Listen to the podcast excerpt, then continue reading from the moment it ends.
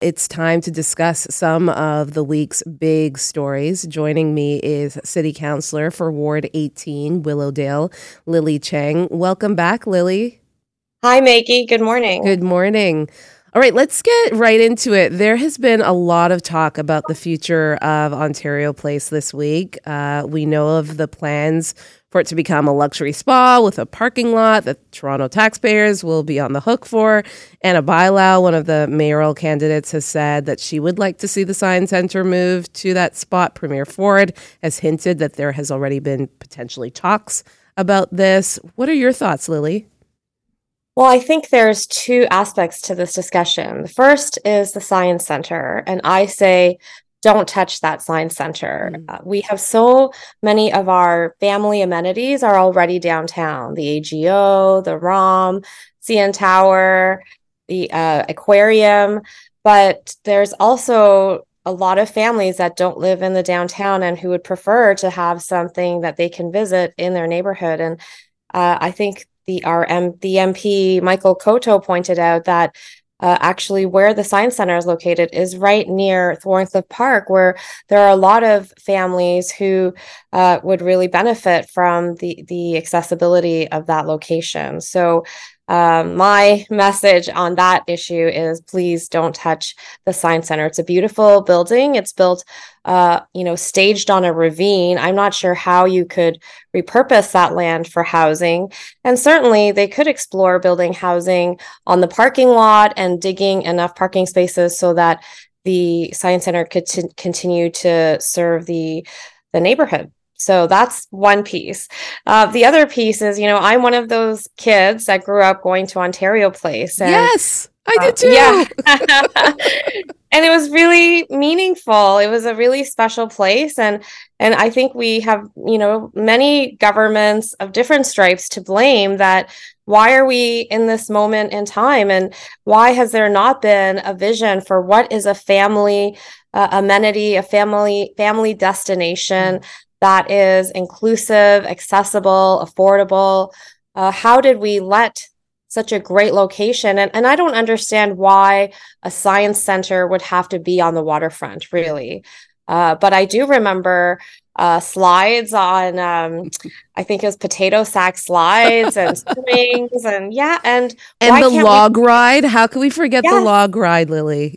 That's right, and that was probably the first, you know, roller coaster type yes. thing I ever went on.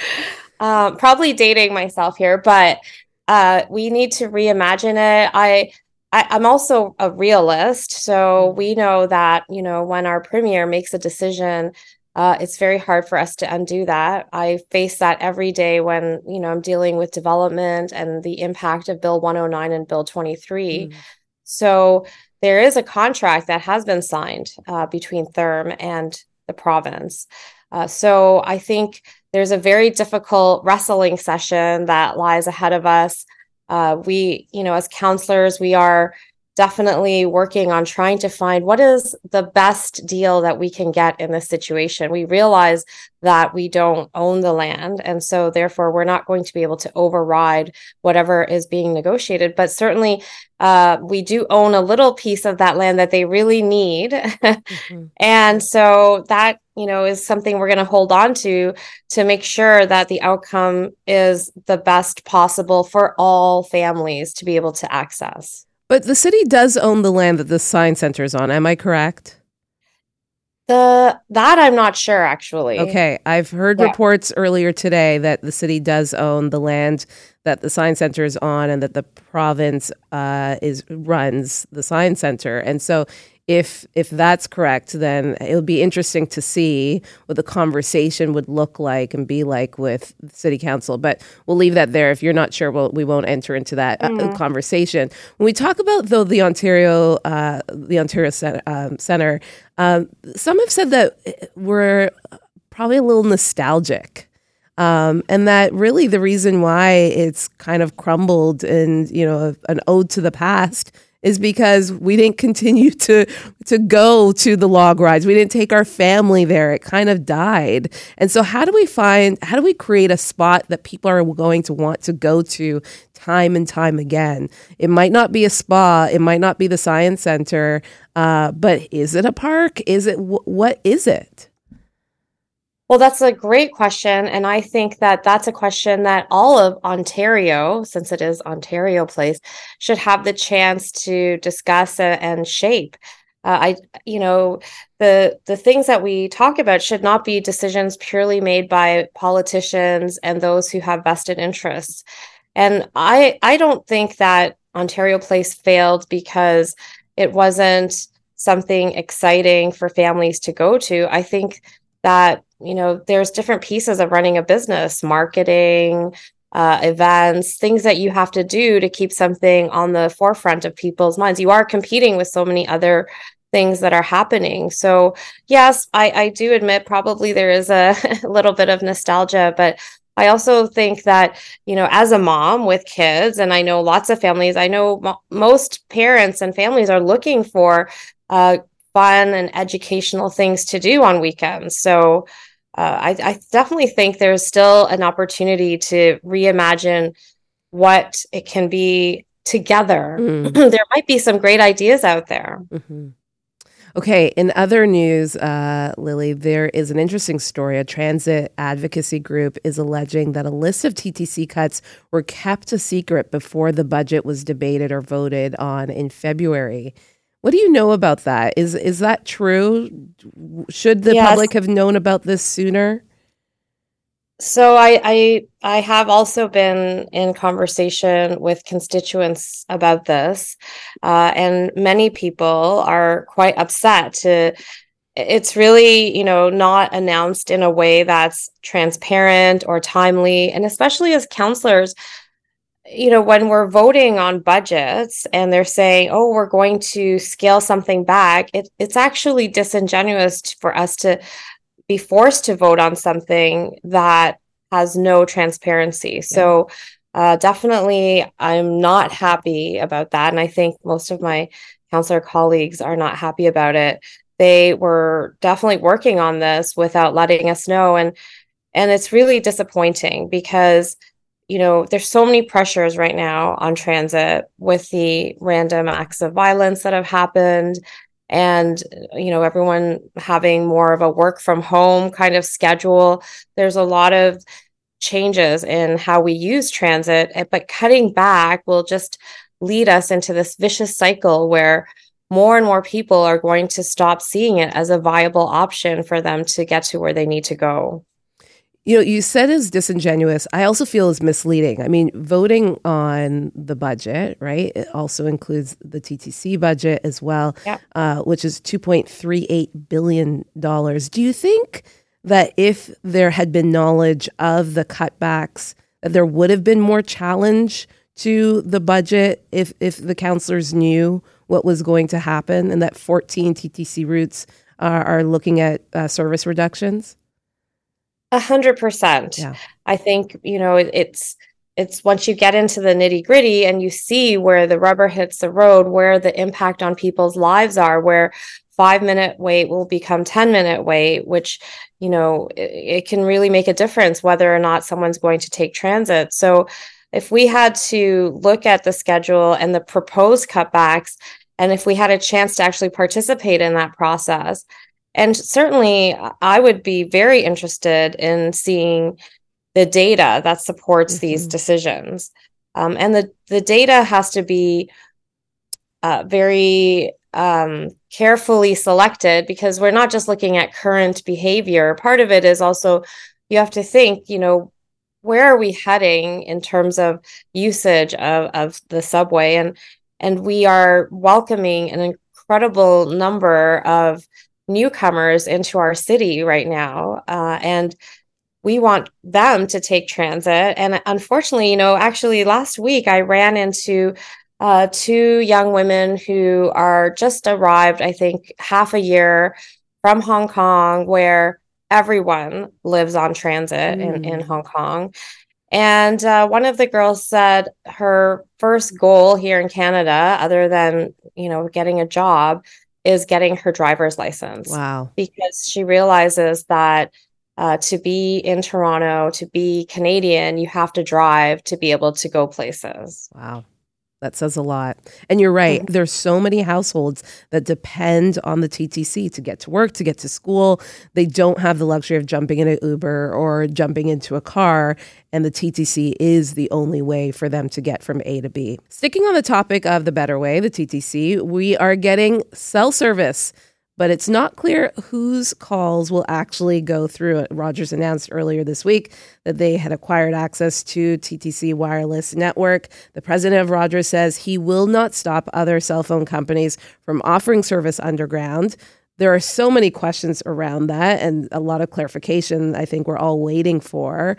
Um, but first, what took so long for this to happen, Lily? Why did it take so long for this to happen? Unfortunately, I think it was the uh, tragedy that happened uh, with the loss of the 16 year old yeah. that was the fire that finally got us. It, it really was, was, really a business and political stalemate. Um, you have the people who laid down the lines, uh, the BAI, I think it is, and and no one wanted to play ball with them. So Bell and uh, Rogers just stood on the side, didn't do anything for years. Yeah. And this contract uh, seemed like an eternal contract. I think there's still 10 or 15 more years to the contract. So somehow that stalemate resulted in us living in the dark ages. I I just got back from a smart city conference in Taipei, Taiwan, and uh, I was very unused to having cell service every time I went on their transit system. Wow. I kind of had to pinch myself. Is this really happening? 5G underground? what a, what a yeah, what a weird thing. Um, so it's interesting because you know the Rogers president has said that there were talks with uh, BAI uh, over uh, over the past year, and so this was a, a conversation that they've been having for a while. My question is should our safety be a commodity? If, if you're right, Lily, and if it took, unfortunately, for a 16 year old to be killed, and, and like, let's not forget the many other uh, incidents that have happened on the TTC um, attacks, death, and so forth. Uh, why, like, should our safety be a commodity? Should it be something that is basically negotiated between, you know, the big cell phone companies? I know well, what your answer is. Yeah, I, I, mean, certainly, I, you know, safety should be the most important thing when we're making any decision. Uh, but clearly, that's not the case because we just have to see there's no platform barriers either. Yeah. And in fact, I, I, you know, I met with Metrolinx this week, and I asked, you know, are we going to be building platform barriers in the new stations that are being built? And they said that you know, originally there wasn't a consideration, but because of this current context, they are now considering it. So, mm. uh, unfortunately, it does take tragedy to move people out of this inertia. But again, I, you know, I just got back from Taipei, Taiwan, and there were platform barriers everywhere, and there are six lines of subways wow. that allow you to get across the whole city, and they just started building in 1996. So in 29 years, they've built um, six lines with 131 stations. Wow! And to me, the politicization of everything we do is what causes the inertia. Uh, it, it shouldn't be, you know, the politician of the day deciding on what kind of infrastructure we need. Yeah. We should just be committed to investing in excellent infrastructure, into investing in the building of a world class city. And you know, when if we circle back to the Ontario Place uh, debate and the land ownership, which you know your team has confirmed that it is Toronto that owns it. You know, the issue is not about who owns the land. The, and the issue should really be about why aren't we building affordable housing everywhere while we can? Yeah. Uh, it's clearly desperately needed. And there's no level of government right now that has a commitment to building uh, the volume of affordable housing that we need. We have inclusionary zoning that is awaiting a stamp from uh, the Minister of Housing to say where are these primary transit hubs. But even then, once that is passed, the level of affordability will only be, you know, 25 years uh, of every new building that is over 100 units that are in these primary transit hubs. So, uh, and you know, I hate to do this, refer back to my trip from Asia, but in Taipei, they're currently building 39 beautiful, tall, affordable, uh, a combination affordable and rent geared to income buildings. And why are they doing this? It's not just to address people living in poverty. They also recognize that young people who are graduating and just starting their careers, they're not making the wages that makes Toronto or the city, sorry, affordable. And therefore they're investing in building a tremendous amount of housing. And and that is to ensure that the people who are working in the city can stay living in the city. Uh, and that takes the commitment of multiple levels of government. And uh, that is un- the unfortunate thing because we've politicized it. Our different levels of government don't collaborate well. But really, if you want visionary building of infrastructure, future minded design of a city, you need that cooperation and commitment to excellence. Yeah. When you go to a conference like that, do you come back frustrated as a city councilor of Toronto or do you come back energized thinking this is what our city can do? So a little bit of both. Yeah. Um, you know, parts of it are depressing to just see how far back we are. But then definitely I am energized. I do bring it up in meetings with different departments and there is a, a plan. I am working with our digital cities department to put together a slide deck uh, to share across departments. And I'm hoping to facilitate some knowledge sharing meetings across time zones so that there are opportunities to cross pollinate. I'm sure there are things that we can also bring to the table, but you know, a, a, simple idea that I loved when I was there was I used their equivalent of bike share, which they call mm-hmm. YouBike. And you can use that system with the our equivalent of a Presto card. So you take your Presto card, you tap, you get the bike, hmm. and not only do you get to ride with that at a very low rate, there's also a built-in lock. So when you need to stop and pick up something at a store, there's a built-in lock that once you lock it, then you tap your card and it locks. And when you tap your card again, wow. it unlocks. Wow. It's yeah, so there's some wonderful things that I saw. I took lots of notes, lots of pictures, and I I do look forward to sharing it across the different departments in our city.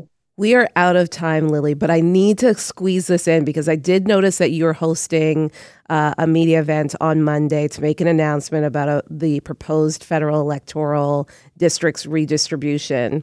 Can you give us a little sneak peek as to what you will be announcing or what you'll be discussing on Monday? Uh, I, would rather not say because okay. you know it is something that um, we are hoping that people come and and participate in that conversation. I was just looking for but, a scoop, Lily. That's okay. Yeah, you know what? we we Toronto needs a strong voice uh, because a strong Toronto is a strong Canada. A strong mm-hmm. Toronto is a strong Ontario, and we have lost that message somewhere. So yeah, I'll leave you with that. All right. I think I know what you mean by that. Thank you so much, Lily. It's always a pleasure having you on the show. Thank you, Maggie. Have a wonderful day.